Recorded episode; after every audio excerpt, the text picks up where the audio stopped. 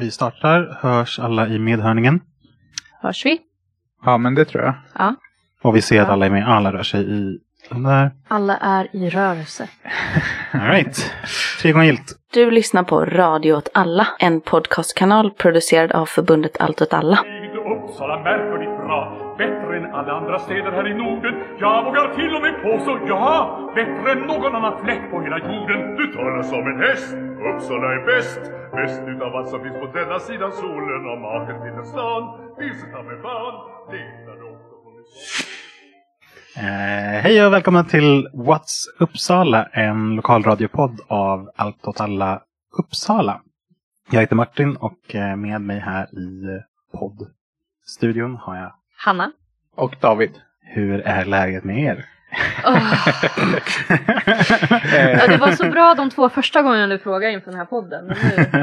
Vad menar du med de två första gångerna Hanna? Nej, men det här är tredje gången gillt som vi försöker prata om eh, kommunbudgeten. Ja, vad hände första gången? Eh, första gången så slutade Hannas mikrofon funka efter eh, en och en halv minut. Okej, ungefär. vad, vad hände andra gången?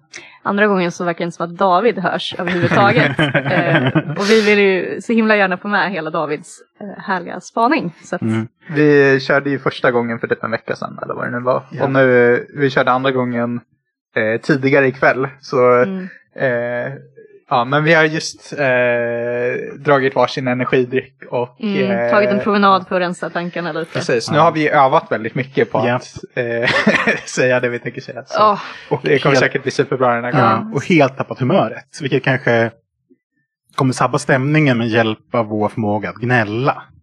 Vilket jag tänker kommer vara en del av det här avsnittet. mm, Eh, att vi, vi drar upp gnällnivån och ner stämningen. mm. Ja, nivån var, alltså stämningen var så himla bra när vi spelade in andra gången. Vi har ätit pizza på härliga K på pizzeria. Mm. Hängt runt. Ja, men det, ja. Ehm, vad, vad har hänt i Uppsala idag då? Jo, eh, cyklisterna har eh, radikaliserats. Va? Cyklisterna har beväpnat sig.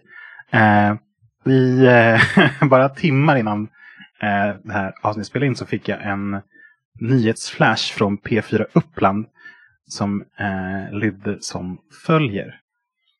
En eh, påkörd person kastar yxa mot bil.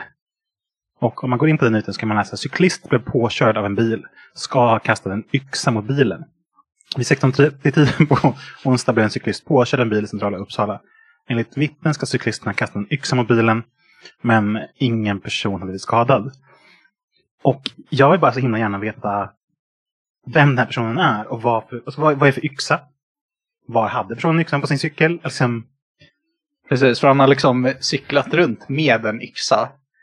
Blir Mm. påkörd och då jävlar. Mm. alltså, Så redo. plockar man av sig sin liksom, scoutrygg och börjar rota fram en yxa? Eller hade den liksom ett hölster? Eller liksom finns det något så här... Och det måste ju finnas ett syfte med en yxa. Någonting skulle ju huggas ner.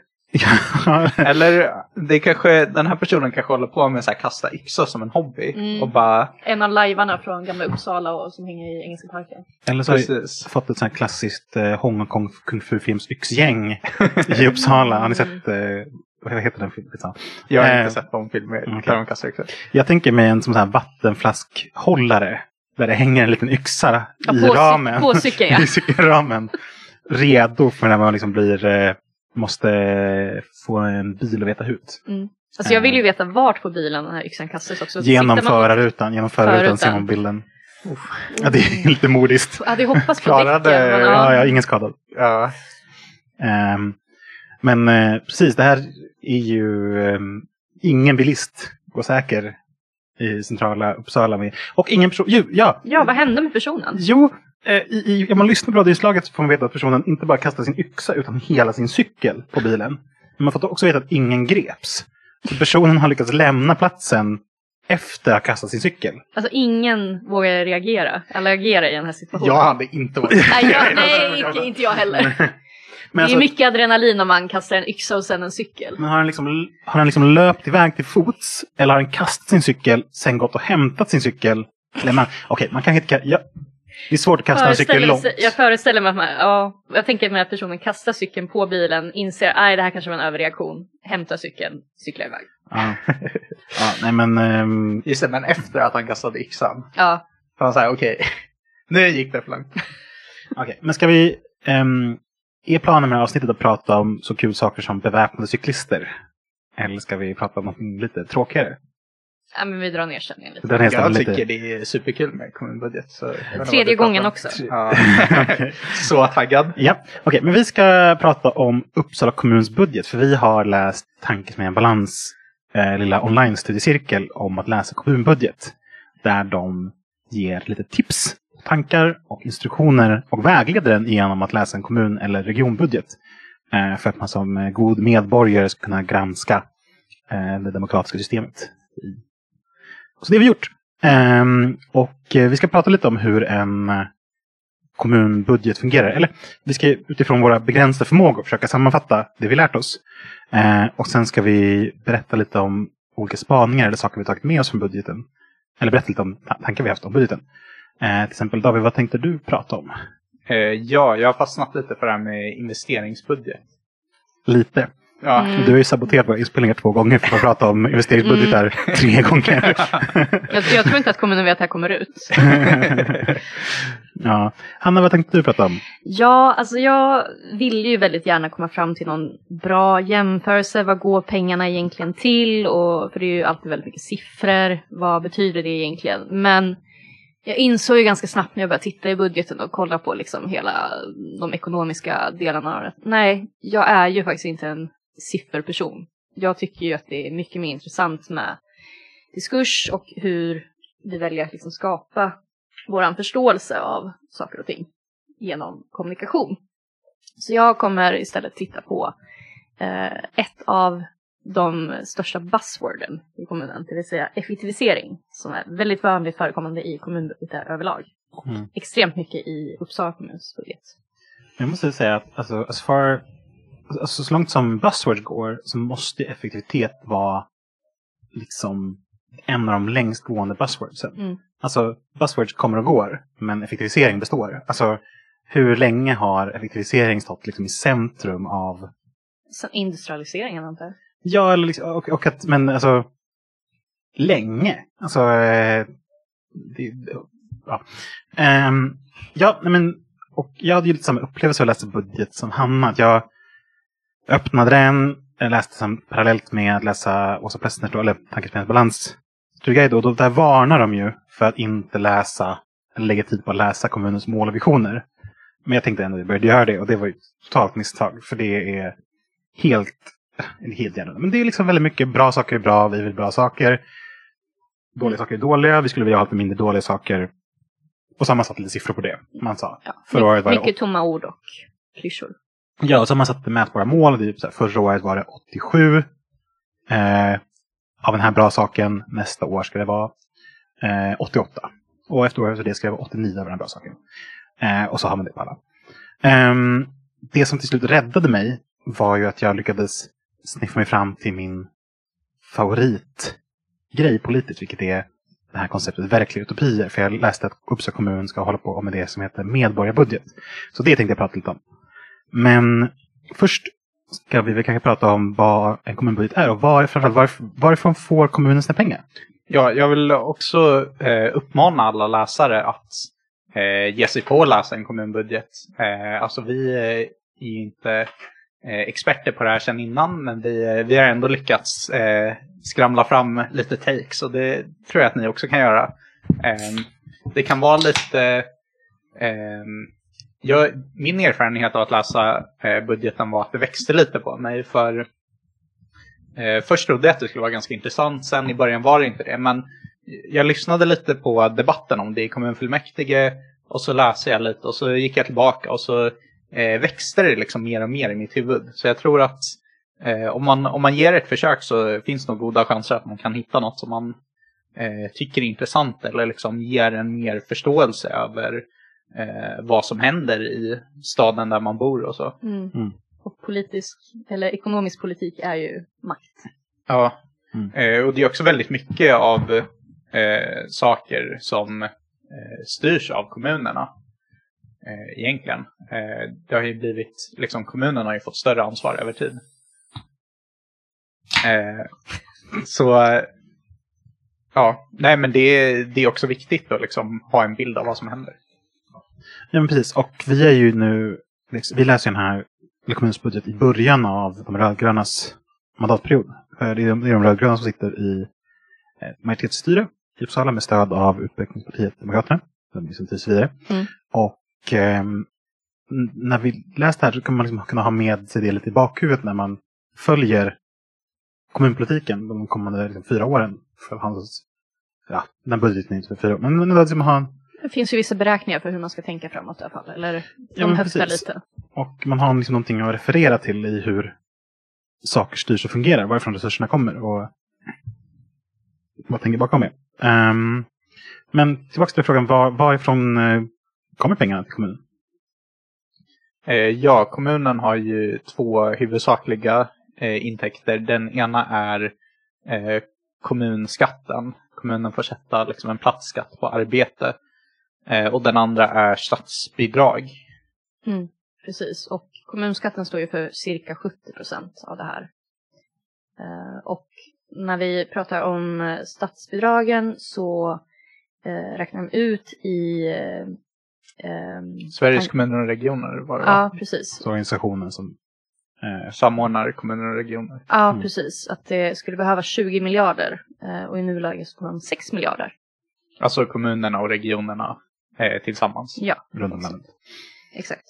Så eh, under den, kom, den här mandatperioden, alltså regeringsmandatperiod, så kommer Sveriges kommuner och regioner vara underfinansierade i alla fall i eh, de, som de själva liksom förstår. Ja. behov. Och det kommunen bestämmer annars är ju då hur hög skatten ska vara och eh, hur fördelningen ser ut av de här pengarna. Eh, och det är det som vi kan se i den här budgeten. Ja, och det skulle ju faktiskt kunna leda oss in på, eller vi har inte pratat om eh, hur kommunen fördelar pengar. Vad, vad, vad spenderar kommunen de här pengarna på? Och hur spenderar de dem? Eh, ja, mycket... ehm, alltså sättet kommunen spenderar pengar på är organiserat i olika nämnder. Så till exempel utbildningsnämnden har ansvar för skolan. Så kommunen ger pengar till utbildningsnämnden. Och utbildningsnämnden eh, ger pengar till skolor. Och skolor betalar lön till lärare och köper pennor och böcker och betalar lokalhyra och så vidare. Mm. Eh, och, så det är de här olika nämnderna. Så till exempel eh, utbildningsnämnden, eh, äldrevårdsnämnden eh, är stora, men eh, det är också om eh, ja, men till exempel så här underhåll av vägar och, och den typen av grejer. Liksom, eh, ja, stadens infrastruktur är Mm. också eh, som är uppdelat på lite olika sätt, ett stort område. Stort och smått som inte tillhör regionen. Mm. Eh, typ. Mm. Ehm, och det här kanske leder oss in på Hannas spaning. Mm, precis, för att eh, Uppsala kommun är ju då i ett läge där man väljer att varken ha en skattehöjning eller en sänkning. Eh, men man vill ju fortfarande eh, se till så att eh, saker så att säga förbättras. Eh, och, eh, Det är ju svårt då när kommunerna får för lite pengar i statsbidrag Exakt. och man har samma skatt Ja. och det är inflation. Och hur gör man då? Jo, det, det man gör är ju att eh, döpa om det som vi kanske skulle kalla nedskärningar till effektivisering. Eh, och effektivisering är ju någonting som är väldigt uppskattat i kommunbudgetar. Det, I Uppsala kommuns budget så nämns det cirka 137 gånger bara i deras budget. Eh, och i Tankesmedja Balans eh, guide så tar de då fram ett exempel på det här med socialnämnden där de säger att de, eh, ska vi se om jag kommer ihåg det här rätt, eh, de, socialnämnden ska få 20 miljoner kronor. De ska också göra effektiviseringar, jag tror det är 20,5 miljoner. De ska göra effektiviseringar på 18 miljoner. Mm. Eh, så det innebär ju att de helt enkelt måste göra någon typ av nedskärning för Mm. att få det att gå runt ändå. Precis med tanke på då prisökningar och höjda löner och höjda lokalhyror och så vidare.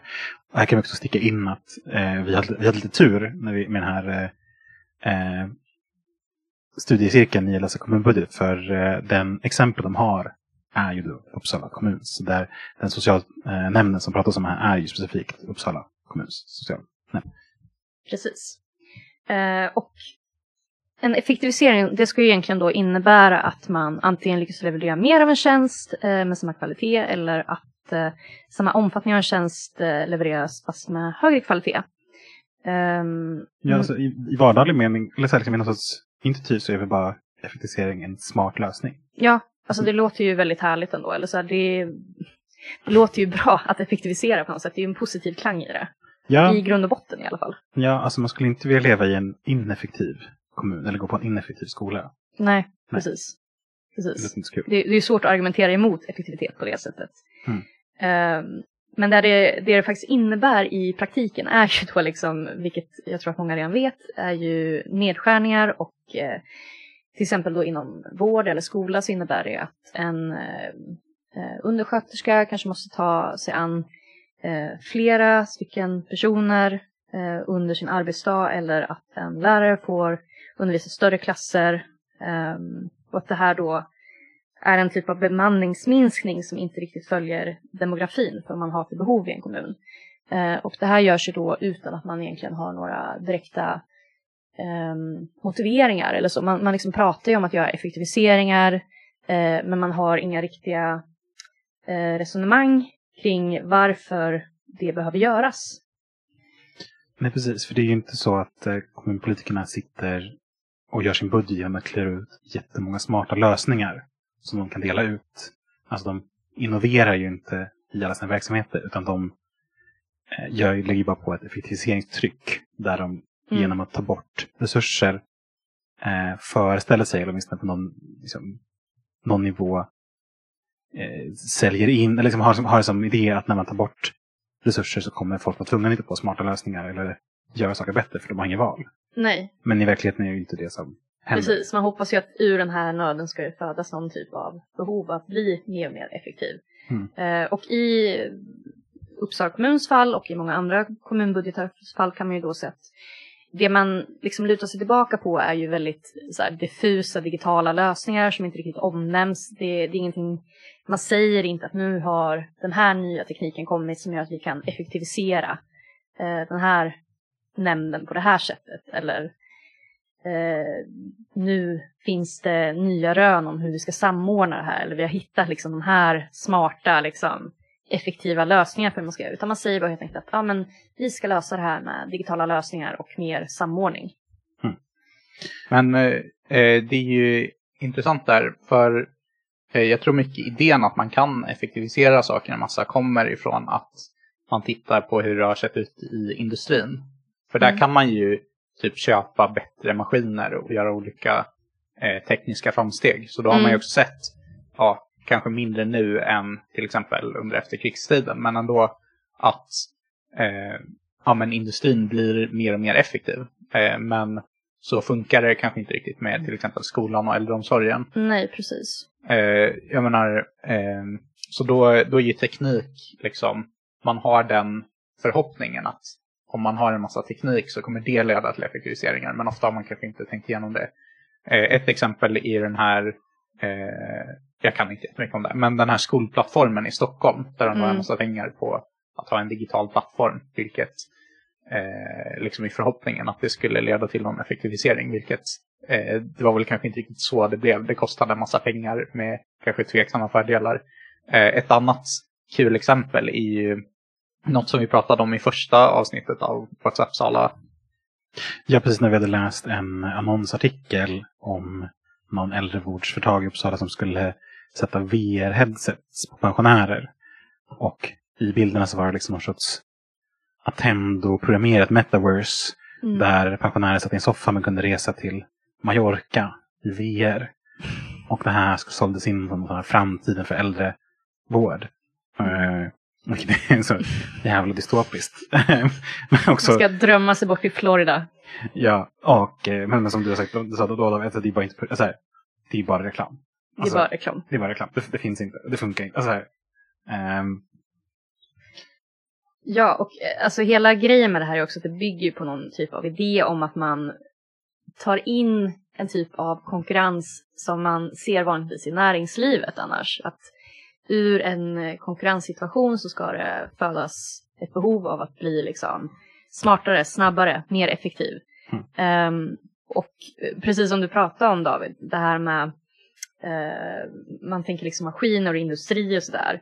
Det funkar ju kanske i fall när man pratar om produkter, men det kommunen sysslar med väldigt mycket är ju mänskliga verksamheter och mänskliga möten. Mm. Eh, och det är ju någonting som, ja, jag ser ju inte riktigt en poäng med att effektivisera det, utan det är ju någonting som vi faktiskt eh, behöver väldigt mycket tid till att jobba med. Ja, men alltså alla som har jobbat med människor vet ju att liksom, oavsett om man jobbar liksom i om, om, omsorg för andra eller pedagogisk, verk, pedagogisk verksamhet, så är ju liksom, det som gör den verksamheten bättre är ju mer energi, mer glädje, Mm. mer engagemang, mer vilja, alltså från, från, från personalens sida. Mm. Och det är ju någonting som bara uppstår när man har mer fritid, mer rast, mer personal, mer resurser.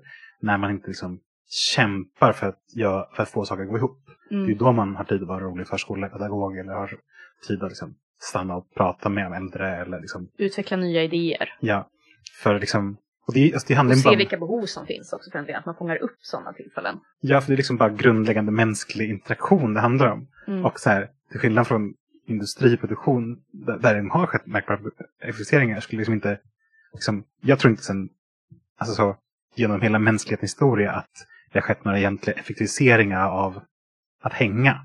Eller någon liksom innovationer inom området spendera tid tillsammans.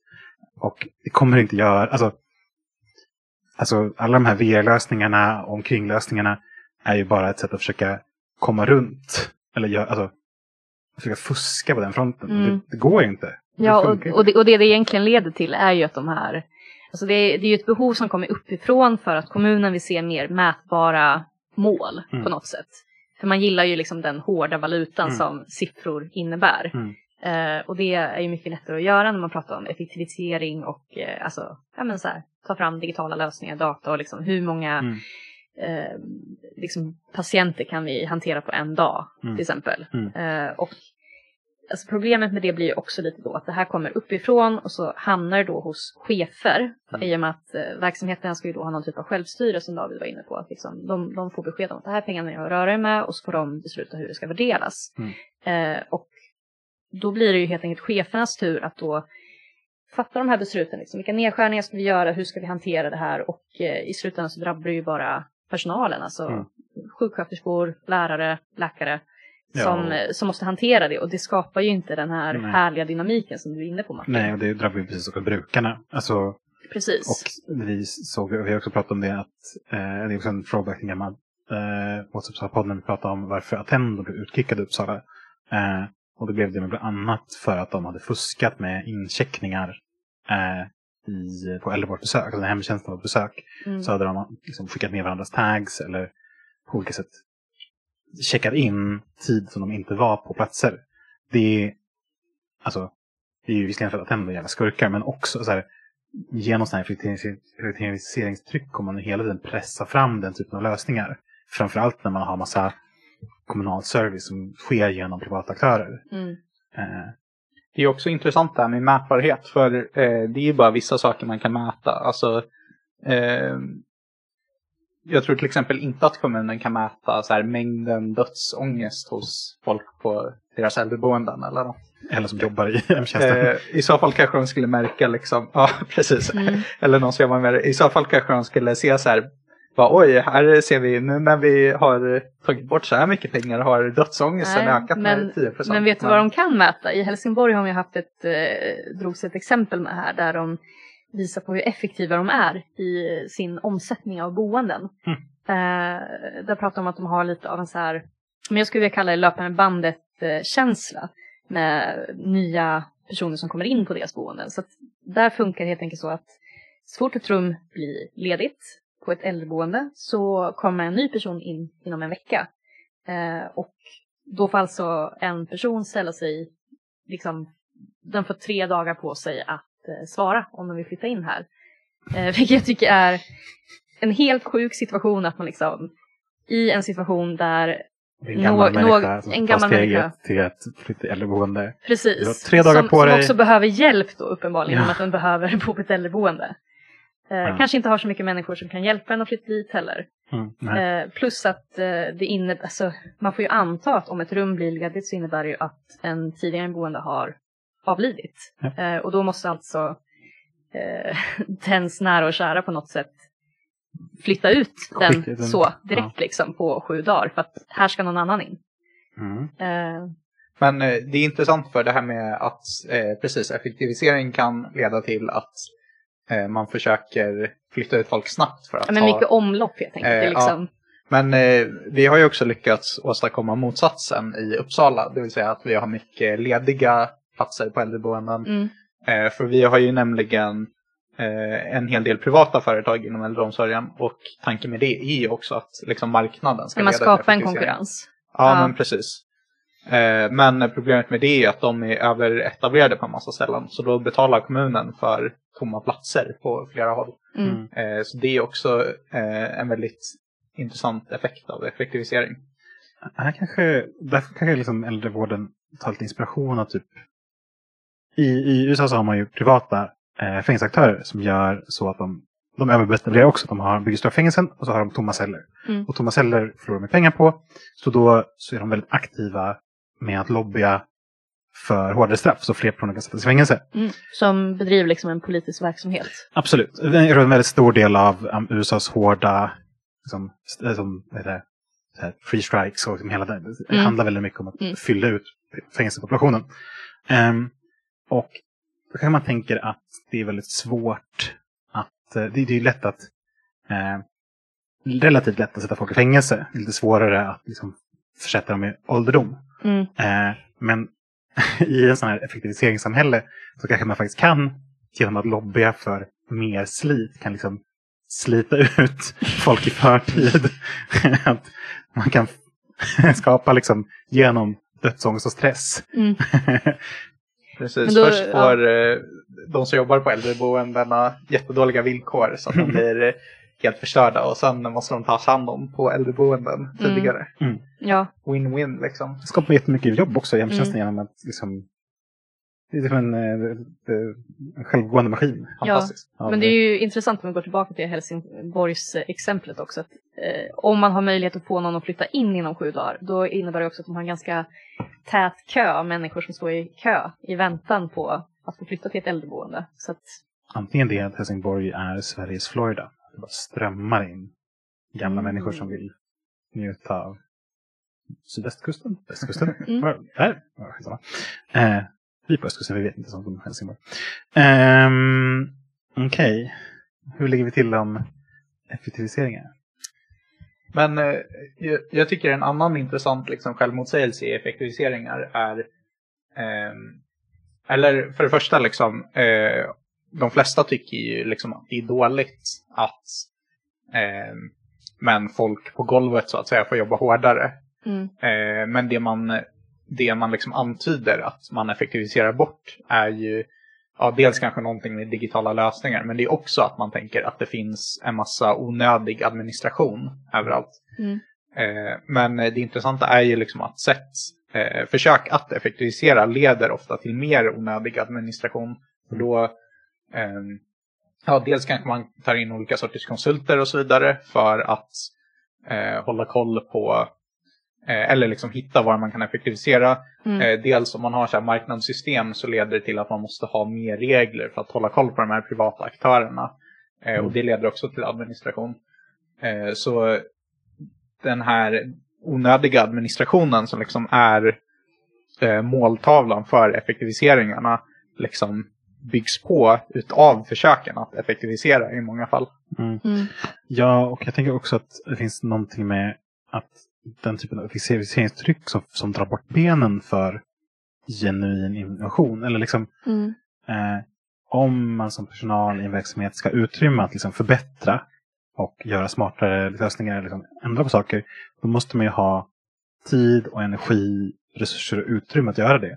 Det är väldigt svårt att reflektera och utvärdera. Ja, och att så implementera idéer. Alltså jag har Mm. jobbat en del på förskola och jag vet ju att alltså personalen tenderar att gå runt med ganska bra idéer. Eller, eller Mm. väldigt bra idéer. Eller så saker, projekt de vill göra. De vill göra finare avdelningar eller planera roliga äventyrsdagar eller lekar. Men, eller, och även förbereda sig att saker som saker är liksom redo att bara dra fram ur, liksom, ha det färdigkittat. Mm. Eh, men det hinner man ju aldrig göra för det finns inte tid och utrymme för det oftast. Eh, Nej, och sånt prioriteras alltså generellt väldigt lågt. Alltså det är inte bara inom offentliga verksamheter ska jag säga, utan det, är- det är ju sånt Nej. som man gör när man har tid över. Ja, precis. Så att istället för liksom genuin möjlighet att det kan innovera som industri, för det kan, kan vi konstatera att det är absurt i liksom, eh, människoinriktade yrken. Men ändå utrymmet att göra saker bättre blir ju snävt när man Mm. går på knän. Liksom. Ja, precis. Jag tror vi kan, vi kan väl sammanfatta det här med effektivisering någonstans som att kommunerna borde sluta tänka att de är någon typ av eh, näringslivsaktör i ständig konkurrens, särskilt om de inte är och inte behöver vara det, utan det är en plats som borde ge mer utrymme till de här mänskliga eh, värdena. Eh, Mm. För det är faktiskt då de kan utvecklas lite mer. Eh, och se till att höja skatten, för då har man också mer utrymme att faktiskt utveckla verksamheterna. Mm. Kanske bara lite skapa, det är något man saknar i politiken generellt, det är liksom en, en stämning av att vilja ha mer. Mm. Ha det bättre. Göra mer saker. Alltså, det känns som även att liksom vi som, som folk, men folk i allmänhet har liksom lärt in den här ryggmärgseffekten att saker, det är dumt när saker kostar. Mm. Det är dumt när någon vill ha mer av någonting. Det är dumt när någon önskar sig någonting. Och allra dummast är när någon går ut och säger att de kräver mer och vill ha mer. Ja, Det ser som jävligt oansvarigt. framförallt så behöver man kanske börja i lite rätt ände också. För att nu börjar man ju på att tänka att man ska göra effektiviseringar och att det ska leda till de här smarta lösningarna. Men titta istället på, finns det några bra lösningar? Eller har vi tid att göra de här utvärderingarna och fundera på hur vi faktiskt ska göra saker och ting bättre? Ja, men då får vi ju de lösningar som vi egentligen behöver. All right. Eh, det om det om effektiviseringar. Eh, nu ska vi kanske vända oss till dig David. Ja. Eh, Vilken lycka att få prata om det här en tredje gång. ja. Precis, jag tror tyvärr, eh, alltså, jag, jag tror eh, jag kommer ha svårt att slå energin jag hade min första platta, men jag ska försöka. Eh, första gången jag drog den här plattan alltså. Jag är inte lika hänförd över investeringsbudget längre. Ja, nej tyvärr inte. Jag har, eh, eh, jag har fått det ur mig lite. Jag, Väldigt jaded. Blasé. nej men det var väl mest först var jag liksom, jag bara gick runt med det här liksom inom mig. Men nu när jag har fått ut det så känner jag liksom inte samma. Du har processat Ja. din behov. och Du har bearbetat innovationsbudget.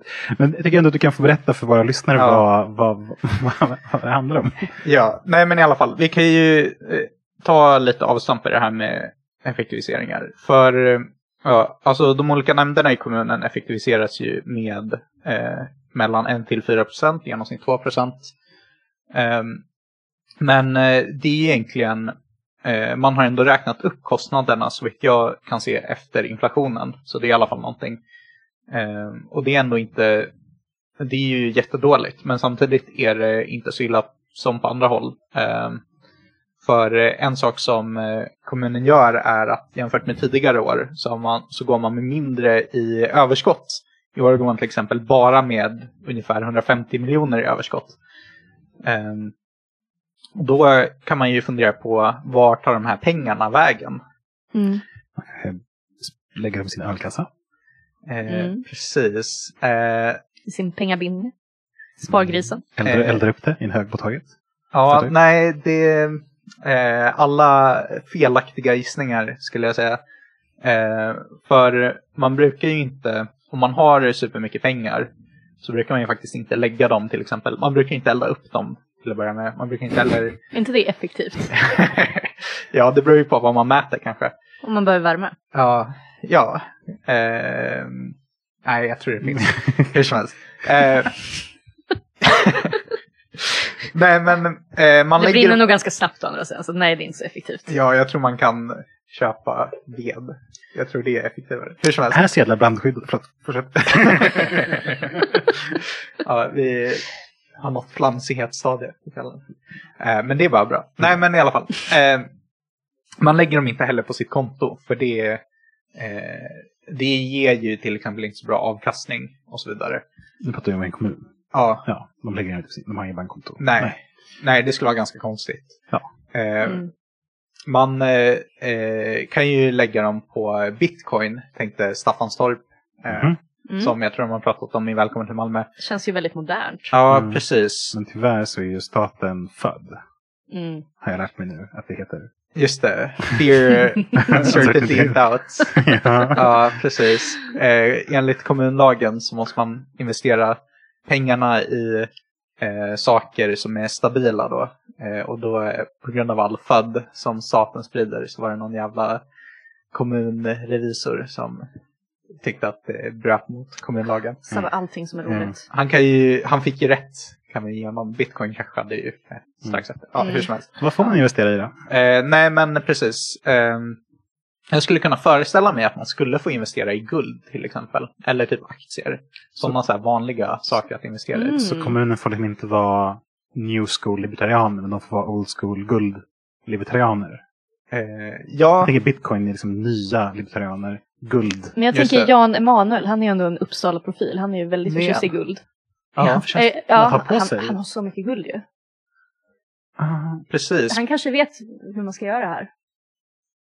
Så att en kommun skulle kunna spara pengar i guld som man hänger Jan på en Jan Emanuels ja. kropp. Ja, alltså det, det har ju kommunen i princip gjort. Han är inte så han, pålitlig. Han har ju tjänat sina pengar genom att driva sådana här eh, välfärdsföretag i Uppsala. Eh, så mm, det. det, ja, det, så det är i princip vad som har hänt. Att kommunen har eh, gett pengar till guld som Jan Emanuel kan hänga på sig. Ja, så det eh, först, så det, den, den... Men, eh, ja. Jag tänkte prata om att det vore coolt ifall, då, ifall någon parti liksom kom och eh, tog tillbaka sin investering. Ja, mm. Drar ut hans guldtänder. Ja, drar ut Jan Emanuels guldtänder. precis, vi vill eh, betala av kommunens skuld lite så vi vill ta tillbaka sina guldtänder. Ja. Mm. ja, nej men det hade ju varit fantastiskt. Det hade, det hade blivit ett väldigt bra poddavsnitt bland annat, tänker jag. Och det brukar jag utgå ifrån. Eh, nej, det är så vad jag hoppas. Det är det bästa man kan hoppas på i kommunalpolitiken. ja, eh, nej, men i alla fall. Eh, men eh, man kan inte bara investera i eh, saker som old school libertarianer skulle investera i. Eh, alltså en sak som kommunen kan göra är ju att så här, bygga fastigheter. och det skiljer ju sig lite att bygga en fastighet skiljer sig lite från till exempel att betala en under, undersköterska. För om du betalar en undersköterska, då de pengarna de är borta. Det kanske har gjort dem friskare, men du kan liksom inte bara göra den personen sjuk igen och få tillbaka pengarna. Däremot... Eller? En. om det inte är Jan Emanuels tandhälsa vi pratar uh, Nej men, uh, men om man bygger ett hus, då kan man ju sälja huset. Och då får man tillbaka pengarna. Mm. Så man bygger inte, ett hus. Inte med dagens marknad. Eh, nej, men måste... eh, i princip över lång tid. Liksom. Ja. Eh, eh, så, så jag menar, betala en undersköterska, det går in i den så kallade driftsbudgeten. Mm. Och den måste ju balanseras mellan kommunens intäkter som skatter och så. Men däremot, okej okay, förresten, bra tillfälle att brasklappa för. Jag vet inte att, om jag har 100% rätt om det här. Eh, så mejla mig gärna om du kan mer Även om, om du är en van pratare om investeringsbudget. Och bara vill ta en öl med David och snacka investeringsbudgetar. ja. ja. Alltså, alltså, jag, jag har försökt Palermo. Jag, jag har försökt googla på det här och det finns lite för lite information om det här som är lättillgängligt. Så jag tror det finns eh, bra så här, folkbildningsmöjligheter. Så jag, jag gör mitt bästa här för att täcka upp. Men mm. eventuellt finns det någon som kan göra det här mer korrekt än mig. Det här blir lite skjuta från natten. I alla fall. Um, var var jag någonstans? Eh, jo, men eh, precis. Kommunen kan ju bygga ett hus. Eh, det hamnar inte under driftsbudgeten som att betala undersköterskor. Utan det hamnar i investeringsbudgeten. Investeringsbudgetens storlek styrs inte av kommunens intäkter. Eh, utan eh, man kan, den kan vara liksom mer eller mindre beroende på dels eh, överskottet som driftsbudgeten gör. Så det är där det här överskottet på cirka 150 miljoner hamnar eh, i investeringsbudgeten. Men kommunen kan också ta lån, vilket den gör. Så investeringsbudgeten är mycket större än 150 miljoner. Um, och då kan man ta de pengarna, till exempel en ganska stor post i investeringsbudgeten är till Uppsala hem för att bygga ut allmännyttan. Mm. Uh, och det är en gång liksom inte pengar som kommunen förlorar utan det är pengar som kommunen ändrar form mm. uh, på, liksom från bankkontot mm. till hus. Det blir någonting konkret. Ja, precis. Um, så, uh, och anledningen till att jag kom in på det här är för när man kollar på, det finns ju en debatt om det här med spårväg. Mm.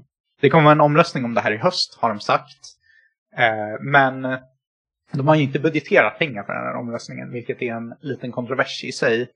Eh, Precis. Är det här socialdemokratisk king shit? ja, Mm. Att eh, lova Stefan Hanna en folkomröstning och sen bara whoops, inte Ja. i budgeten. Men han håller ju inte sina löften heller. jag tror det var, eh, om det var en av Sverigedemokraterna som hade det som hypotes i eh, budgetdebatten, att de skulle strunta i det i år eh, och sen nästa år så skulle de eh, typ slå ihop det med EU-omröstningen för att spara pengar. Men då kommer det ha gått så lång tid och man kommer redan ha investerat så mycket pengar i det Mm. så att de blir så här, men nu är det ju meningslöst att skita i det, så då blir det bara av. Så det är än en gång liksom sosse-maffian strikes again. Mm. Jag, Eh, jag ser ju så- framför mig hur vi tar till gatorna allihopa i kommunen och bara frågar oss när kommer omröstningen om spårvägar? För det börjar liksom bli en debatt nu i kommunfullmäktige. Alla skriver motioner från alla partier, jag har sett på. Ja. Moderaterna och SD, senaste kommunfullmäktige, skickar in motioner om Erik Felling, var är omröstningen? När sker den? När får vi datumet? Ja. Eh, nej men det skulle jag också vilja veta. Jag är ganska pepp på, på den här omröstningen. Jag tror det kommer bli kul. Men men. Eh, jag skulle också, om, om Socialdemokraterna liksom fifflar till sig en spårväg kommer jag inte bli så jävla ledsen. Alltså det är helt okej. Ja. Fast det vore kul att kampanja för det också. ja. Eh, nej men i alla fall. Eh, Alliansen argumenterar emot spårvägen på grunden att eh, för även om eh, vi inte har allokerat investeringspengar till det e- eftersom att omröstningen inte har skett eh, så har vi det är ändå vissa kostnader relaterade till att utreda spårväg. Mm. Då Mm. säger Alliansen att om vi inte hade de här kostnaderna så skulle vi kunna ta de pengarna och gå med mer i överskott. Och då skulle vi ha mer råd att investera. Eh, för Alliansen vill inte lägga de här pengarna på mer pengar till nämnderna utan de eh, i sin skuggbudget ger de mindre pengar till nämnderna än vad rödgröna styret gör. Mm. Eh, så de går alltså liksom en betydande del mer i överskott. Mm. Eh, men de skriver också i sin budget att de tycker att man ska vara försiktig med investering och de har antingen, på varje liksom investeringspost har de antingen samma eller lägre. Så de eh, båda har mer pengar att investera för och investerar mindre. Mm. Eh, och det här tycker jag ändå är ganska intressant för det är inte som de säger liksom att så här, du måste välja mellan spårväg och till exempel mer investering eller mer pengar i nämnderna. Utan det är liksom, du får ingenting. Du Mm. får ingen spårväg, inga övriga, eller mindre övriga investeringar och mindre pengar till nämnderna. Eh, och eh, man skulle kunna tro att de skulle sänka skatten men de argumenterade ändå för att vi måste ha samma skatt givet det dåliga ekonomiska läget. Mm. Så tydligen tycker Alliansen att det är mer prioriterat att betala av de eh, liksom, investeringsskulderna kommunerna har dragit på sig än till exempel att eh, det som man kanske associerar med Alliansen, liksom sänka skatten. Mm. Det tycker jag är ganska intressant för den spaningen går också igen nationellt. För eh, staten, höj, eller regeringen höjde ju skatten på ISK-konton, vilket jag i och för sig är för, men de sa också att de skulle sänka skatten på ISK-konton. Samtidigt betalar de av eh, vad heter det, eh, statsskulden en massa. Mm. Eh, vilket också är så här, eh, alltså staten får låna pengar nästan gratis för att de är en stat som bara kan trycka mer pengar. Mm. Eh, kommunen har också jämfört med liksom, en privatperson extremt fördelaktiga lånevillkor. Men staten är det liksom, det är typ ganska meningslöst. Framförallt eftersom att vi typ har lägst statsskuld i Europa att betala av.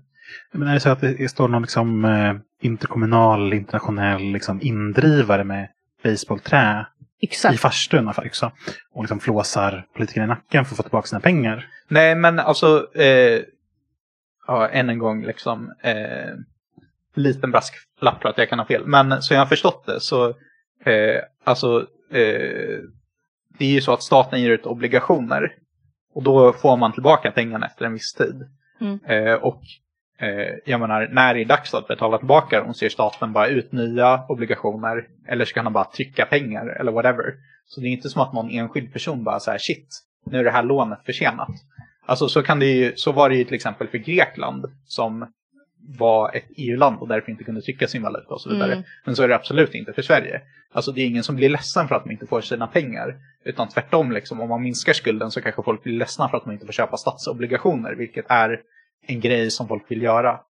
Eh, så det är verkligen inte så att för de kanske är de som är så här, så är ett basebollträ och bara låt mig köpa statsobligationer. Mm. Nej, men det är, det är spännande. Alltså, vad tänkte jag säga spännande? Att eh, hela idén, alltså den här ans ekonomiskt ansvarstagande psykosen, de sitter så djupt. Mm. Att man bara vill för ingen rimlig anledning betala av. Alltså, kan en kommun, eller vill en kommun bli liksom skuldfri? Mm. Alltså, Nej, men det är ju ett väldigt djupt narrativ där och ser man ju också med, om vi går tillbaka till effektivisering, att det är också ett sånt ord som används för att man vill visa att man tar ansvar på något sätt. Mm. Man är den vuxna i rummet som man pratar så ofta om nu för tiden. ja, de har inte pratat om det så mycket på sistone eftersom det gått så jävla... Ja, nej, det är sant. ja. det är, jag har inte tröttnat på att prata om det. Eh, Nej men precis, alltså det kanske är det här ehm, Ja men att eh, vi liksom eh, i vänstern eller whatever kanske tänker att eh, ja men de står på överklassens sida så de vill liksom eh, sänka, bara sänka skatten för att det är bra för överklassen. Men det är inte så de ser sig själva. Så de kanske, de kanske har blivit så uppfångade i det här eh, ansvarstagarnarrativet så att de bara gör det. Eh, och jag tror många, alltså många personer har ju typ förståelsen att eh, liksom privatlån, kommunlån och statslån är ungefär samma sak, vilket inte stämmer. Så att de kanske typ ser någon moralisk poäng i det också. Så då tycker de att det liksom känns skönt eh, att veta på något sätt att man betalar av skulden. Eh, och det, finns, det är väl kanske också en, eh, någonting många är oroliga över. Alltså vi har ju, eh, vi har ju väldigt låg statsskuld men vi har väldigt hög privatskuld. Mycket till det av bolån. Och nu när räntan stiger framförallt kanske det är liksom eh, ett orosmoment i folks liv som de på något sätt liksom för över till kommunen och staten. Mm. Men är det, hela den här grejen, jag tänker att nu är det ju så mycket debatt om att man ska gå i förtidspension och bli liksom ekonomiskt oberoende. Är det det de håller på med fast på en statlig nivå? eller så är det någon typ av eh, kommunal klimataktivism. Och man kan ju läsa den här samma vetenskapsartikel som jag tjatar mycket om, där han pratar om lån som ett löfte om framtida arbete. Mm. Och som vi vet i vårt samhälle så är allt arbete förknippat med eh, tillväxt och klimatutsläpp. Mm. Eh, och ett lån är egentligen bara ett löfte om fram, framtida arbete för pengar, eller värde vårt samhälle är väldigt nära arbete. Så att det kanske är så att Moderaterna eller Alliansen har läst den här samma text som jag och tänker att vi måste göra av med lånet så Mm. att vi kan möta klimatmålen. Ni ser inte övertygade ut om min spaning. Nej men precis. Ehm, ja förlåt, det är bara tredje, inspelningen med tre syndromen där. jag tyckte att det var en jättebra spaning första gången. det är så svårt. Nyhetens behag är verkligen... Jag Det är en hoppas, hård jag, valuta. Jag hoppas ni läste, eller, eller läser. Att ni lyssnar, njuter av det här lika mycket som vi gjorde första gången vi försökte. Ja, nej men exakt. Det, det här är liksom degrowth, att betala av en massa lån i onödan. Det är degrowth-alliansen Ja, eh, som är i farten. precis. Vi måste, för att rädda miljön så måste vi inte bygga spårväg helt Vi enkelt. måste Mm. inte bygga spårväg. Nej, precis. Men det kan de ju inte gå ut med. Mm. Det, det måste vara ett dolt budskap. Mm. De kan inte ta åt sig äran och liksom vara hjälten i klimatkrisen. Mm. Nej, men jag tror också det kan vara lite så här på lokal nivå att så här, anledningen till att man är emot spårväg, dels finns det väl en ryggmärgsreflex mot eh, bara infrastruktur inom högern typ. Eh, men sen har det ju också blivit en lite så här Om det lokal... inte är en stor motorväg. Ja, Mm. precis. Just det. Ja, men så här, ja, vissa typer av infrastruktur då. Alltså eh, höghastighetsbanor till exempel Ja. som eh, de har varit mycket inne på i Vad händer Gbg och så. Ja. Bilismens tillgänglighet den måste vi skydda. Ja, ja nej men exakt. Det, det är ju någon sån bilideologi ganska mycket egentligen. Men det har ju också bara blivit typ en lokal populistisk grej för folk är så här rädda för sydöstra staden och så vidare. Och det är väl också en så här bilism, eh, liksom bilismideologi också bakom det. Men istället för att liksom eh, säga det typ, så eh, faller man tillbaka på det här ansvarstagandet. Det är liksom ansvarstagande att inte bygga spårvägen för att då kan vi investera mer. Fast det är också ansvarstagande att inte investera mer. Då kan vi betala av lånet. Och så här, varför ska vi göra det? Så här, ja. Alltid bara ädla motiv i slutändan. Nej men precis. Så eh, det kanske inte... Ja, också det här med att inte sänka skatten. De vill väl det egentligen och så. Men det hade blivit för lätt att bli ägda om de var så här, nu ska vi sänka skatten. Mm. Eh, så då säger de inte det, utan de bara bäddar för att sänka skatten mer. Förhoppningsvis nästa mandatperiod då. Så ja, det är väl eh, ett par möjliga teorier till det här till synes irrationella liksom, begränsandet av eh, Uppsalas resurser. Så jag ändå tycker att Alliansens skuggbudget är. Mm. Mm. Spännande. Nu är frågan, ska vi, vill ni höra lite om medborgarbudgetar eller vill ni gå in på skuggbudgeterna? Eller ska vi spara dem till slut? Ja, men vi kör, eh, vi kör medborgarbudgeten. Mm. All right.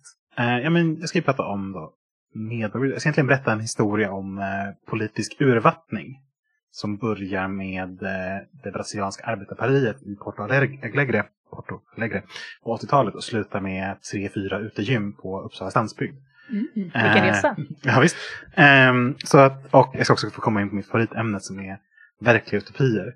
Ehm, så att medborgarbudgetar, eller participatory budgeting, började som en eh, innovation, som man kan säga, i eh, Brasilien under 80-talet. När man bestämde att man skulle låta lokalbefolkningen förvalta ändå en ansenlig del av den liksom, lokala budgeten för att själva få planera den typen av service, den typen av insatser och satsningar man skulle göra där man bodde.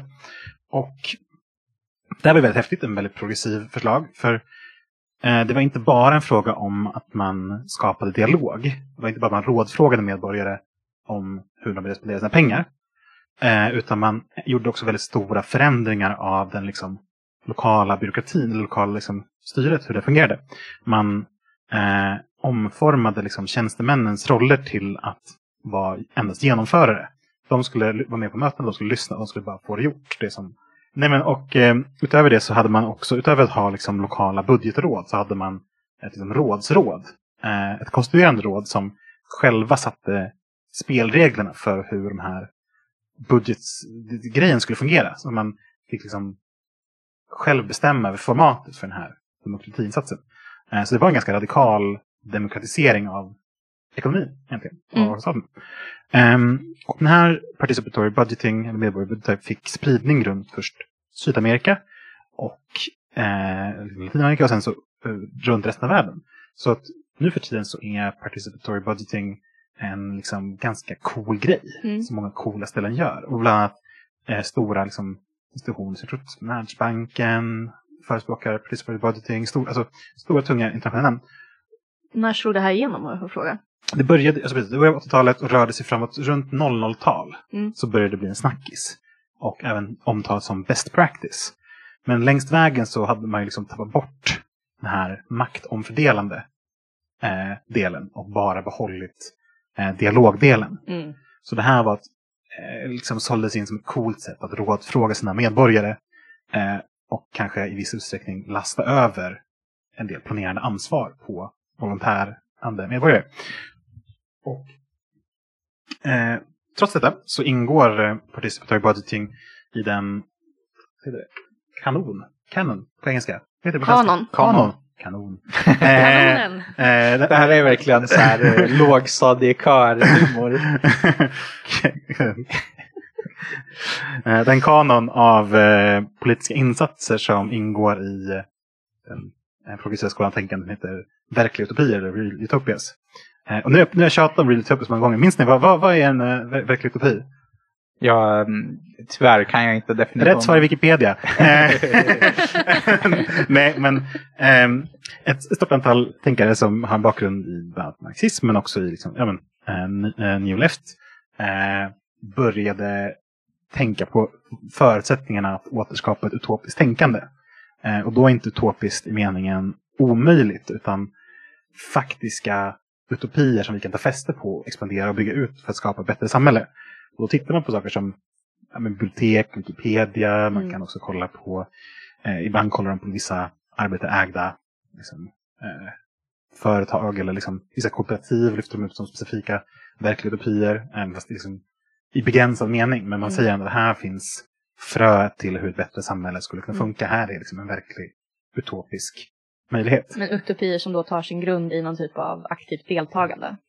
Ja, alltså, alltså precis. Really typ, alltså, mm, det de som deltar i det här, på liksom, de här tänkarna, är ju eh, väldigt progressiva i, i de har bryr sig väldigt mycket om demokrati, de bryr sig väldigt mycket om individuella friheter och vill liksom skapa ett, så jag skulle kalla det för ett kommunistiskt samhälle, men klassiskt samhälle där, där människor deltar i och lever liksom lyckliga eh, Ibland använder de det fåniga ordet blomstrande eh, liv.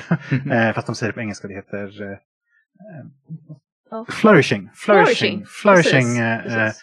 och med det menar de att man har liksom allt man behöver för att vara bra, för att vara trygg, men också för att liksom, eh, liksom kollektiv realisering av eh, behov och idéer och ja, så vidare. Ehm, Men möj- möjlighet att, eh, eller en agens att förverkliga liksom, de förändringar man vill se i sin närmiljö. Ja, och i sitt eget liv. Alltså göra Mm. saker alltså, man tycker är roligt och som man trivs med. Och ja, precis, medborgarbudgetar ingår då i den liksom, kan, kanon av eh, sådana verklighetsutopiska förslag. Men då syftar man ju verkligen på det här grundläggande försöket som skedde i Porto Alegre, inte i eh, när det blev spridits runt världen. Hur som helst så har ju medborgarbudgetar eh, nått i Uppsala. Nått Uppsala. Eh, tr- tror ni, vad, vad för typ av medborgarbudgetversion tror ni vi har här i Uppsala? Är det den radikala Västliganska arbetarpartiversionen? Eller är det mer Världsbanken Best Practice-versionen? Mm, jag, jag måste verkligen tänka efter. Mm. Till att börja med, så man kan ju tänka att det finns, eller, så all, det här, min kunskap här kommer ju från en vetenskapsartikel som pratar om den här historiska resan. Och de ställer upp lite kriterier för att bedöma vad, för, vad en medborgarbudget är. För de eh, har en ganska kloka poäng att man inte ska säga, alltså bara för att medborgarbudget är dåligt, eller har blivit liksom urvattnat, ska man inte bara säga att bara för att det är ett högerstyre som inför, eller bara, bara för att det införs liksom en lam socialdemokrati som Sverige behöver man inte säga att det automatiskt är dåligt eller inte fungerar. utan Man måste värdera på sina egna meriter och, det, eh, och kolla ifall det finns en sån här omfördelning av makt. Och en av de Mm. viktigaste kriterierna är då till exempel hur, hur mycket pengar handlar det om? Alltså är det en Mm. meningsfull del av budgeten som folk får bestämma över? Eh, och i Uppsala kan vi konstatera att nej, nej det är inte. Det handlar om 1,5 miljoner per år. Eh, nu har, minns jag inte vad jag sagt total budgetsumman i Nej, Uppsala, men det är försvinnande lite pengar Mm. i, bud- i kommunens totala budget. Man kan ju Ja. till exempel jämföra det med Erik Pellings lön. Ja, precis. För han, han jobbar på 60 procent och tar en miljon om året. Eh, alltså Erik Pelling som är eh, Socialdemokraternas gruppledare, eh, Kommunstyrelsens- ordförande. Ja. Eh, så om han jobbade 100 procent eh, med samma, samma timlön liksom, så skulle det bli då mer än medborgarbudgeten till och med. Ja, Mm. och nu har vi Socialdemokraterna i, inför valet i Uppsala så sa de att, de, sk- att det hade gått så himla lyckat med kommun med medborgarbudget på landsbygd i Uppsala. Att man skulle dubbla, eh, dubbla den. Eh, det har man inte gjort. Det syns inte, det finns inga sådana pengar i budgeten nu. En annat kriterie för, medborgare, för att vara medborgarbudget ska faktiskt ska vara maktomfördelande är att det inte ska finnas massa begränsande regler eh, som styr vad medborgarna faktiskt får bestämma över. Mm. Eh, I Uppsala så verkar det tyvärr inte vara så fallet. För eh, några av nyckelreglerna i de här medborgarförslagen är att de måste inom sin egen liksom, budget kunna förvaltas i fem år. Och att de inte får höja kommunens driftsbudget. Det får alltså inte vara någonting som kostar efter att man har köpt och ställt ut det. Ehm, och när man läser den utvärdering som har skett av en av de områden man haft medborgarbudget i Uppsala så säger man att det var trevligt, toppen. Man hade en liten arbetsgrupp som bestod av lite kommunpolitiker och lite av lokalbor eh, som fick ganska en stor mängd förslag som folk skickade in. Och eh, det var kul. Men eh, en sak man var missnöjd över var att typ 80 procent, 90 procent av några hundra, hundratals eh, förslag så hade eh, absolut merparten underkänts. Mm. Alltså folk, eh, medborgare hade liksom engagerat sig, de hade kommit på någonting, de hade skrivit förslag och skickat in det och blivit nekade. De hade inte ens tagit med värderingen. Och i utvärderingen så säger man då att det här var dumt, eh, så ska det inte vara, att folk engagerar sig. Eh, vad tänker ni att de har för lösning? Är det mer pengar? Nej. Är det mer tillåtna regler? Nej. Eh, det är bättre kommunikation om reglerna. Så att folk vet ah, vad så de att har. de inte gör fel. Så att de inte gör fel. Mm. Ehm, Vad bra, folk vet vad mm. styrmedlen är. Och det man har lyckats, åh, nu låter jag väldigt avfärdande, alltså så här, man, man, man har liksom fått igenom lite grejer. Det är, eh, man har byggt eh, tre utegym. Mm. Man har gjort lite rensning av eh, vattnet i ån på ett ställe. Man har ut belysning på en lekpark, belysning på annat ställe. En, ett par parkbänkar. Eh, jag tror också man har byggt ut någon sam, utesamvaro, någon grillplats. Och det är typ det man lyckas göra. Alltså, det är ju trevligt. Det är trevligt. Jag har ingenting emot en mer Har liksom, använt- samvaro i närmiljön liksom, på det Nej, sättet. nej, men så, så här. Men, men det är ju... Det är ju nedslående liksom när, när men- 80-90% kommer in där och det man får tillbaka är nej men ni har tänkt fel här. Ni behöver ge förslag som vi faktiskt tycker är rimliga att vi genomför. Ja, Det, det är inte det som gör att man skapar engagemang i Nej. människor ska jag säga. och till och med kan det, skulle jag kunna säga, det, alltså man, känner, man känner att det är liksom mer, mer demoraliserande. Jag tänker att de här människorna lägger ganska mycket, så här, mycket energi på att i, i all, alltså egentligen göra kommunens jobb åt kommunen. Ja, Alltså en klok, en klok samhällsplanerare eller liksom en stadsarkitekt och så vidare skulle ju kunna lista ut att det behövs belysning eller lampa eller att ån behöver rensas. Här, Mm. alltså, här, det här är ju saker som är ändå relativt möjligt saker att lista ut. Och såklart det är bättre att folk får bestämma det själv i större utsträckning. Ja, Men- på ett sätt är det ju bra att människor som rör sig i en miljö kan säga att ja, men Men här, här behövs det, här behövs belysning. Ja men bla, bla. precis. Ja. Det är ju, de har ju... Jag tror också att det är väldigt kul liksom, att känna så här, jag har varit delaktig i det här på något Mm. sätt. Eh, alltså jag tror, eh, eh, vad ska man säga, om man, om man sätter ribban väldigt lågt så eh, Ja. är, är det väldigt grymt. Liksom. Men Ja. om, man, om man tänker på, på var det kommer ifrån, det är, ju- så är det ju ganska meningslöst. Eller så här, Precis, alltså det, känns, det känns ju härligt att få någon typ av delaktighet om alternativet att vi inte får det alls. Absolut. Men när man ser vad det skulle kunna vara så känns det ju ganska nedslående att så här, det, det förminskas till ja, nu fick jag en parkbänk här, vad härligt. Nu Ja, är det precis. våran parkbänk. Men, men också att det är en sån, alltså hur mycket man än älskar utegym så är liksom, människors liv står och faller inte på utegym. Alltså, Nej, men precis. Alltså av alla saker som spelar roll i ens liv, eller i ens familjs liv, eller i ens liksom, närhetsliv, så kommer ju inte tillgång till utegym eller till en viss parkbänk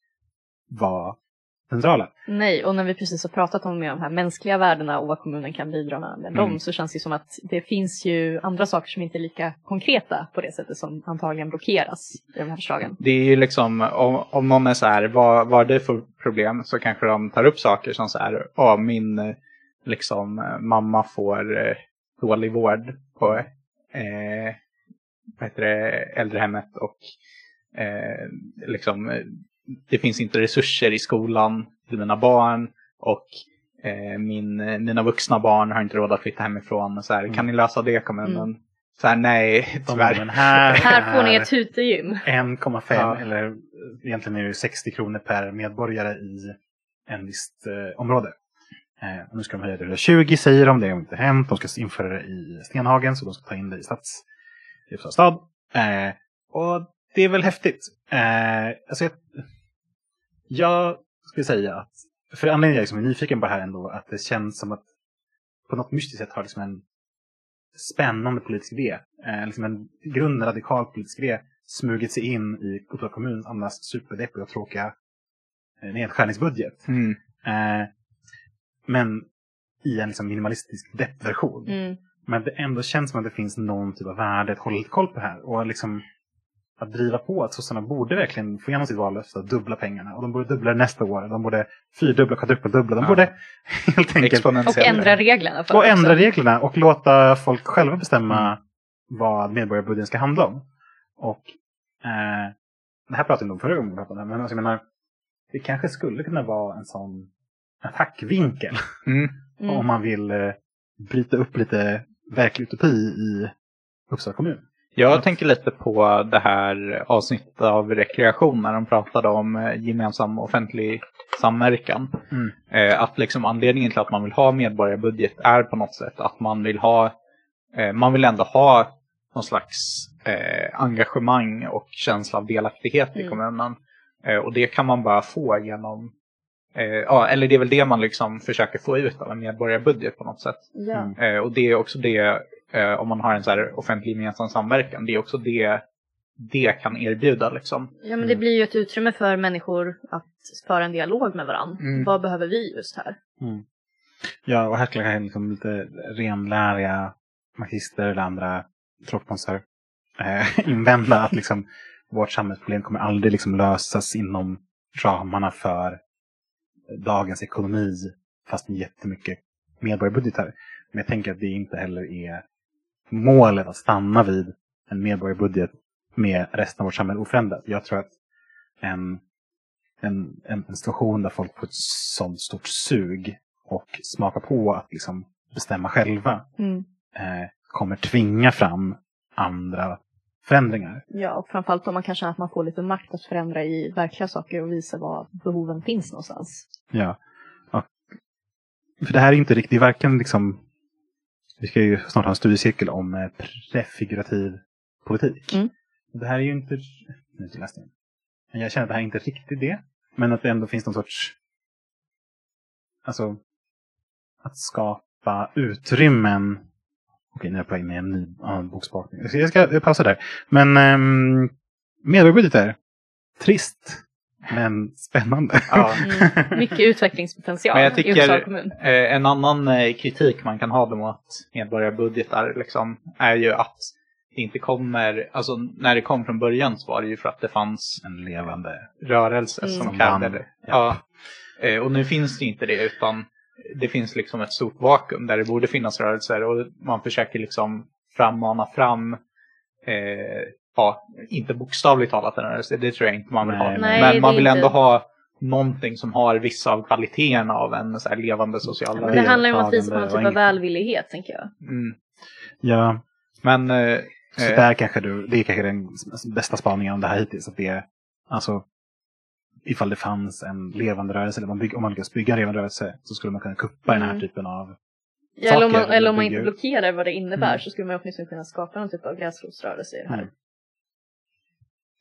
Men precis som att vi inte, vi är inte för eh, liksom, Socialdemokraternas syn på vad kollektivtrafik kan vara, men vi kan ändå bli hype på en spårvagn. mm, För att en spårvagn kommer alltid vara fett. Mm. Eh, och att få bestämma själv kommer alltid vara fett.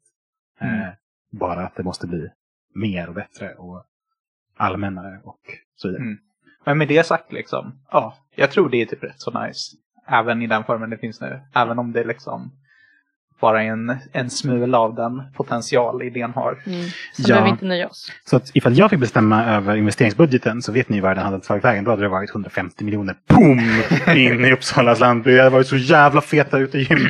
Men Martin, Mar- Martin, eh, eh, sträckt sig kvadratkilometer av rena utegym. Bara åkrar och åkrar och åkrar fyllda med utegyms... Ja, förlåt. ja, nej men eh, precis. Det är, Virtuella utegym. Virtuella utegym. Nu, nu Ja. snackar vi. Ehm, ja. Men eh, vi kanske ska gå vidare lite till eh, skuggbudgeterna. Så intressant! Ja, vi har ju kikat lite på dem Hanna. Mm. Vilken, eh, vilken är din favorit? Alltså tyvärr så är ju SDs budget kanske lättast och roligast att läsa för att de ändå kommer med lite konkreta saker. Mm. Ja, precis. Alltså solklart faktiskt. Det, de andra tre är ju så här. Vi tycker att det är viktigt att ta ansvar och så. Och det är ju skittråkigt. Och sen, eh, ja, som Martin sa, så här, bra saker är bra och så vidare. Eh, med Sverigedemokraterna får man ju mer känslan att de konkret vill saker. Mm. Typ byta kanske- ut namn på gator. Ja, precis. Den är ju bra. Eh, precis. Vi har ju en namngivningsnämnd i Uppsala. Mm, jag var nära att sticka in tiden när vi pratade att eh, det är den, jag tror den en- enda nämnden i Uppsala som inte behöver effektivisera. Mm. De har knäckkoden, de har den optimala... Jag tror inte de är en nämnd faktiskt. Jag tror... Ah, hur som helst. Mm. Eh, men eh, precis, de Ja. får... Eh, hur mycket var det? Eh, ja, men eh, liksom... Flera storleksordningar mer pengar än till exempel medborgarbudgeten. Mm. Eh, för att ge namn på saker. Eh, och de eh, Sverigedemokraterna tycker att de är viktiga. De tycker till exempel att för många saker i Uppsala har fått namn efter socialistiska profiler. Mm. Som till exempel. Karl Marx.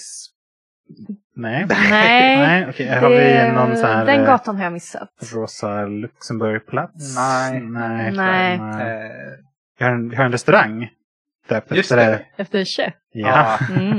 det kanske är den de är ute efter. just det. Den eh, tips till alla som är i Uppsala. Ja, men det, Den är jättebra. ja, ja, ja. det tycker jag ändå De, att den... vi är eh, inte sponsrade av eh, restaurangen Chef. En. Ja, jag är öppen för det. Jag tycker ändå att vi får lämna det till eh, det privata näringslivet om man döper restauranger till någon jävla måtta får det vara. Nej men precis, vi sitter ju i närheten av eh, Dag Hammarskjölds väg till exempel. Sant. Eh, han är ju socialdemokrat, var socialdemokrat. Uppsala profil. Ja. Mm. Eh, det finns ju också Olof Palmes plats vid stationen. Ja. Det finns ett gäng Hjalmar Branting, det finns en gata som heter Hjalmar Brantinggatan med ett bibliotek och någonting. Mm. Ja. Så det är väl det de syftar på. Eh, tyvärr. Jag hoppas ingen blev eh, föreställde sig något annat. Mm. Ja. Det är inte så mycket hardcore. Men eh, Nej, bara massa woke. Nej, vi har, Gå, eh, gå inte in på det spåret. eh, vi har eh, vad finns det för workprofiler? Vi har. Eh, nej.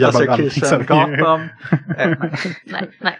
Dag Hammarskjöld ju. Det är det som... Ja, okej. Just det, precis. Ja. Ehm, Men det vi inte har är. eh, det stämmer inte heller. Vi, Sverigedemokraterna hävdar att vi inte har eh, gator efter konservativa profiler. Eh, vilket jag inte riktigt håller med om. Men vi, vi kan ju börja så här. Okej. Tänk er, ni ska ge namn på gator efter konservativa profiler. Så här, vilka, vilka är era så här topp tre som ni vill eh, namnge saker efter då? Konservativa profiler. Svenska. Ja, Mm, ja, det måste vi väl tänka om det är Sten då. Ja, det är, det är lite weak om säger jag. Newt med Gingrich. Ja. Okej, kom igen. George Bush den första. Ronald Reagan-gatan. Ja. Eh, Nej, nej, jag vet men inte, Geijer, ja, typ. Eh, precis. Jag, jag googlade det här och kom till en fin artikel av eh, föreningen Heimdal om konservatismens historia i Sverige. Och så kollade jag olika namn de nämnde och det enda jag kände igen var Geijer. Eh, och honom har vi ju redan en gata Mm. efter. Så jag tycker de konservativa har det ganska bra. Liksom 100% av alla Han har, ju Som- till, han har ju en sal också på Engelska parken. så en staty. en staty. Så 100% av alla konservativa profiler som jag känner igen och så jag tror att typ, de flesta har en chans att känna igen har redan gator uppkallade efter sig. Eh, men eh, ja, det är ju, en är ju en konservativ profil, det är färre än tre socialistiska. Mm. Eh, Mm. Som där barnprogrammet. Ehm, Starkt. Bra. eh, så ja, eh, nej men jag tycker faktiskt att det är ganska intressant att eh, några, några varianter av det här, om vi utgår ifrån spaningen så här, det finns så många eh, inom citattecken socialistiska profiler eh, som vi har uppkallat saker efter. Två andra lösningar, förutom att bara ha fler konservativa, är ju sluta ha gator uppkallade efter politiker och ha politiker från alla möjliga ideologier. Några soci- socialistiska gator då, några liberala och så vidare. Mm. Utjämnar ju lite. Ja, exakt. Men Sverigedemokraterna vill ju, de vill ju bara ha, ha kvar de gatorna så jag uppfattar det, men också ha konservativa gator. Man kanske kan ha namngivet att man liksom kollar på hur folk röstar i olika Mm. valdistrikt. Och så, så utgår man från det och döper om gatorna där. Mm. Mm. Ja, men det hade varit fett. Typ Ja. så här C.H. Hermansson-gatan i Flogsta.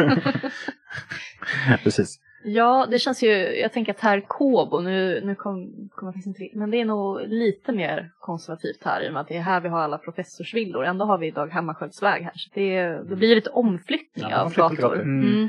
Det kan bli lite förvirrande. Eller varför, varför nöja sig med gator döpt efter politiker? Varför inte politiker döpt efter Mm. Expandera. Ge ett exempel. Fler, fler politiker som heter Drottninggatan. Tänker du att det är så här, när man blir politiker, tar man sig an ett politikernamn? Det är som fotbollströjor, du får Man är i välja en. statens tjänst. Man kommer lämnar Ja. kommunens tjänst. Det hade varit, ganska, det hade varit lite grymt Mm. faktiskt. Ja, då, Jag- då får namngivningsnämnden mer att göra. Man kan döpa personer. Ja. Man, man kan liksom tumla runt Här, här är ditt Man politiska liksom- alias.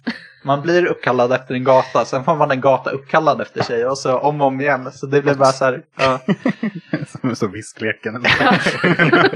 Okej, tillbaka till Sverigedemokraternas superroliga budget. ja.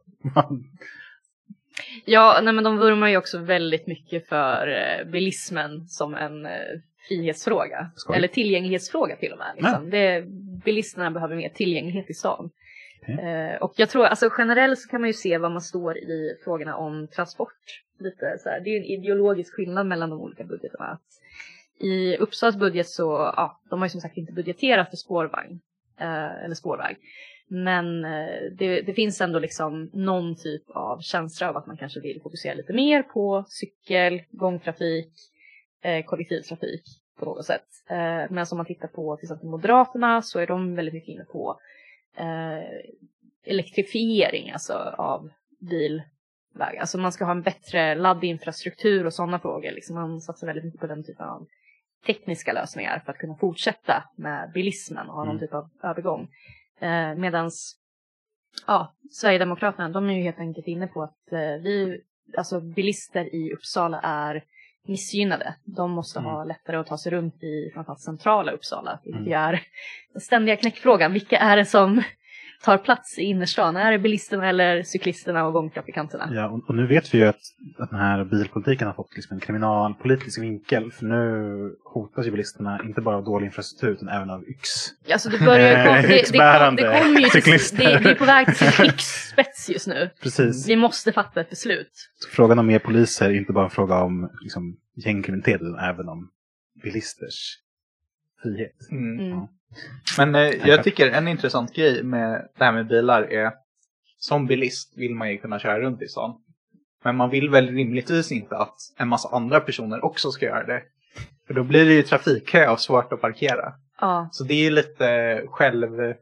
Eh, det, finns, eh, det finns ett mått av självsabotage tycker jag i så här bilpolitik. För det blir ju inte mer nice att köra bil. Det är bara det att fler kör bil. Och då ju fler som kör bil på samma yta, desto sämre för alla andra som också gör det. Mm. Vad är målet? Att man ska kunna burna fram på Dag Hammarskjöldsväg? Nu hänvisar vi till väldigt mycket, men det är alltså en väldigt, väldigt lång gata här i Uppsala. Det är verkligen donuts på busstorget, Stortorget. Mm. Mm.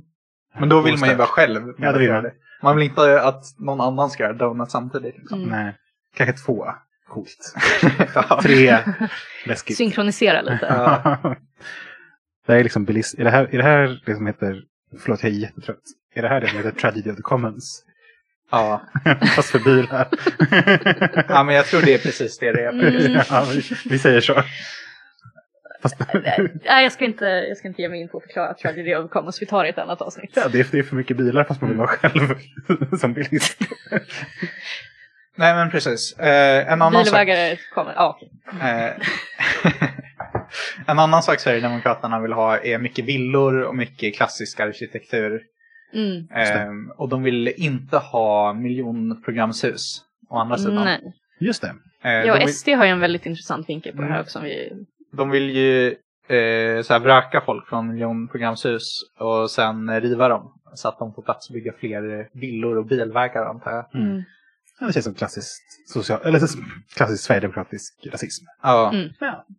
Men de får lite, lite mothugg för det i KF, även från eh, till exempel Liberalerna och så. Eh, men jag tycker framförallt eh, att Therese Almenfors, gruppledare för Moderaterna, hade en, hade en ganska intressant take på det här. Ja, en fungerande bostadsmarknad det bidrar till ett samhälle som gör det enklare för människor att forma sina egna liv. Och just den här frihetstanken den är bärande för oss moderater i stadsbyggnadsfrågorna. Och därför är äganderätten oerhört viktig. Vi som kommun kan inte, ska inte, bör inte säga att hela områden ska rivas. Det är helt absurt. Vi har ett annat lyckat exempel, kvarteret Siv precis bakom några av er, precis framför några av oss, precis här bakom. Sivia torg under namnet lite mera känt. Där den enskilda fastighetsägaren själv beslutar om rivning och sen uppförande av ett nytt hus mm. som är mer ändamålsenligt. Det är så vi ska bygga morgondagens Uppsala, i samklang med näringslivet. Att då gå förväg så som Kent Kumpula precis föreslog sedan innan, det är ju helt fel. Precis som Ylva Stadell sa, vi ska inte kasta människor ut i sina hem. Utan varje ansvar för fastigheten åligger fastighetsägaren. Det ansvaret ska vi som kommun inte ta på oss. Som moderat så vill jag ju säkerställa att människor ska kunna få bo ett fritt liv. Och de flesta vill bo i ett småhus. Sju av tio när villägarna frågar vill faktiskt bo i ett småhus. Det är otroligt. Alltså det är kanske... Väldigt bra exempel. Det är det sjukaste. Det är, det är som maxat sjukt att hon rakt upp och ner säger att så här, det, är inte, det är inte statens roll att vara rasister. Nej. Det klarar marknaden helt själv. De vet vad de gör. alltså, vi behöver inte riva de här bostäderna. Det var fast... Så här, alltså, Ja, men det, är- det är otroligt för först känner jag att ja, men, här kanske de är på väg mot en poäng. Liksom, jag känner lite, lite hopp och sen kommer det här bara, just det, näringslivet. De Mm. kan också. Nej, Hon har liksom ingen ideologisk kritik. Eller jo, det har hon ju, men hon har ingen, ingen kritik av... Eller när hon börjar prata så tänker man att så här... Kritiken är Ah, inte mot säg- mänskliga värden. Nej, nej, precis. Alltså, man tänker så här, vad är det hon säger? Och så tänker man, men sen så liksom bokstaverar hon det ut det så tidigt när hon säger att stat, kommunen ska inte kasta ut folk på gatan. Och sen fortsätter hon säga, fastighetsägarna kan själv ta Mm. ansvar för, för vad då Therese? Mm. För att kasta ut folk på gatan. Alltså det är, Ja, vi kanske ska förklara det här Friheten att bli med, vräkt av sin hyresvärd. vi kanske ska förklara det här med Sivia torg också för Ja, de som precis. inte är insatta i det. Det är ju några ganska billiga, ganska centrala lägenheter ehm, som, eh, som rivs för att eh, de vill bygga hotell för att eh, folk tycker att det är jobbigt att bo i ett hotell som är för långt för Uppsala konserter och kongress. Alltså folk Precis. som kommer Det här ligger alltså andra sidan om en liten, liten gatan. gata. Mm. Om man orkar inte gå precis. Mm. Och Också väldigt behändigt nära centralstationen. Men de här bostäderna är ju nu rivna. Och Ja. eh, det är bara kvar. Ehm, ja, det är svårt att återhämta sig från en så sjukt som banger av ett kommunfullmäktige. Nej men precis. Eh, Sverigedemokraterna, roligast budget. Men jag måste ändå ge eh, roligaste repliken i budgetfullmäktige. Okej, jag har inte lyssnat på alla typ 20 timmar. Roligaste repliken eh, de första sex timmarna till eh, Moderaterna. Ja, de vinner den. Alltså, fy fan vad sjukt. Och någon sån himla äh, radiopratarröst. Mm. Det är lite så här sjörapporten-röst. Sen så, så säger de här sjuka saker. Ja, men det är hemska, jag känner någon typ av så här trygghet i det och sen bara, "Va, just det, det var det här du pratade om. Ja. Usch, vidrigt as. är vad, vad kan jag säga? Ehm, det var, var allt vi hade pratat om idag, Mm. Mm. tror vi. Det ser ut som ni tycker det, eller? Ja. Ja, jag, jag, tror, jag tror vi kan nöja oss och vi har, Mm. vi har gått igenom det här på gånger. Eh, men då får vi tacka så mycket för oss. Eh, följ eh, Allt alla Uppsala på sociala medier. Följ förbundet Allt alla på sociala medier. Mm. Och stötta Radio åt allas nya Patreon. ja. Ja. Som, eh, som ni hör från våra misslyckade, att vi pratar om de här misslyckade försöken att spela in så kanske vi borde skaffa ny utrustning. Så om ni vill ge oss pengar så här gå mycket lättare nästa gång. Ja, eller framförallt så ska ni ju ge Radio åt allas redaktion pengar att förvalta och nu tycka synd om oss. Mm. Ja, För vi sådana kl- klåpare drabbade av för svår teknik för vår kapacitet att göra podd med. ja. Ja, det, tekniska Eh. lösningar, det kanske ändå finns någonting i det. Ja. Ja. Men, eh, vi- Kan, man, kan man följa er två någonstans? ja, på Twitter. Man kan följa mig på Moertin UA. M-O-E-R-T-I-N. UA. ja. Eh, och man kan följa mig på eh, pottfrisyren på Twitter. Slida in i Davids DM Ja, gud, om eh, snälla. investeringsbudget. Snälla. Ja, det blir fett. Eh, ja, men vi syns, vi hörs. Eh, ha det bra. Tack för oss.